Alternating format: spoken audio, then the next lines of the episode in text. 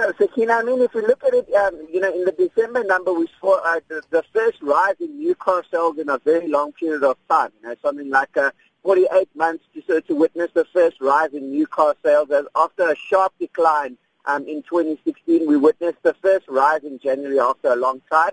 Um, you know, the momentum wasn't carried all the way through into February with the flat new car sales year and year for the month of February. But, you know, I think uh, if we drill down and look a little bit deeper into the numbers, they are quite encouraging because, in fact, uh, what we saw was uh, new passenger vehicle sales uh, slumping quite sharply by about 4.5%, meaning that the consumer, you know, is still not out to buy the big-ticket items like new cars. And, uh, you know, the consumer is still under a bit of pressure from a very lackluster economy last year.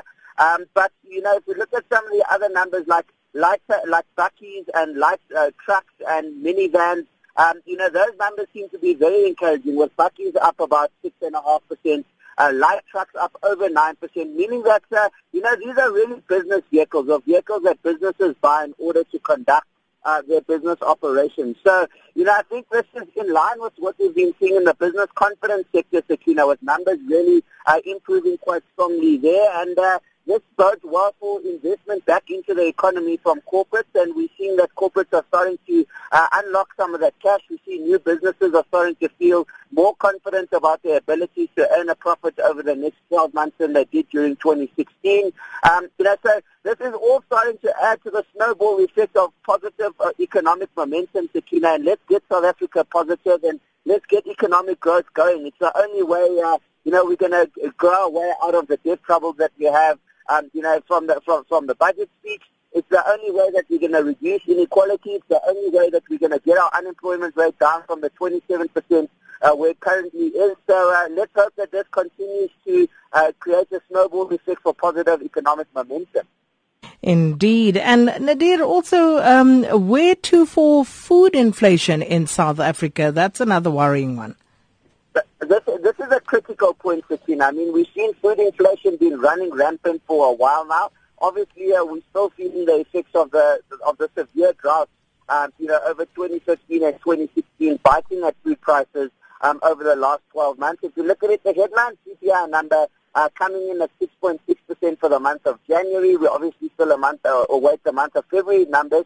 Uh, but if you look at food inflation, it's coming in at almost double that, uh, you know, coming in at almost 11% year on year. Um, and, you know, this is predominantly due to staples going up quite significantly, Sakina. There's quite an interesting study that was done uh, with regards to a basket of 23 basic food items uh, purchased at a major retailer, uh, in fact at Massmart. And the price of that goods were measured in February last year, August last year, and February this year. Um, you know, and I think what's encouraging for the consumer um, is that between August last year and February this year, we've seen a slight decline in some of these product prices. Um, you know, although it's uh, some of the more luxury items, you know, one looks at Ultra Mel Custard, one looks at a 80 gram slab of Cadbury chocolate uh, in particular that witnessed some of the decline. Uh, but the staple food price is still under a bit of pressure, Christina, and the, the heavy rains which we've been having recently and the alleviation of the drought uh, that obviously while to through into uh, some of, into the inflation numbers, just as the, you know the drought took a while to feed through into the inflation numbers. So, um, you know, we're going to have to witness a couple of things here. One, how do the food uh, producers behave? i.e., do they pass on all the cost savings from uh, reduce uh, from increased crop crop yields onto the consumer, or do they, uh, you know, absorb it into an extra margin? Because remember, some of the food producers have also been holding back on some of the uh, increases in order to drive their revenue, so their margins have taken a knock. I mean, if you look at uh, Shoprite, they they, they reported uh, for a more than doubling of internal inflation from 2.7% to 7.7%. Woolworths, with, uh, you know, reporting an increase in internal inflation uh, to above 7.5%. So a lot of these retailers have been absorbing um, a lot of these increased costs into their in, in, in, uh, into their businesses, and as a result, their margin has taken an impact. So, you know, one must question that uh, when when uh, crop yields increase and we see food producers, you know, starting to drop their prices, are the end retailers going to pass that uh, savings on to the consumer? Um, and one will only have to hope so, Sakina, because food inflation really is running rampant.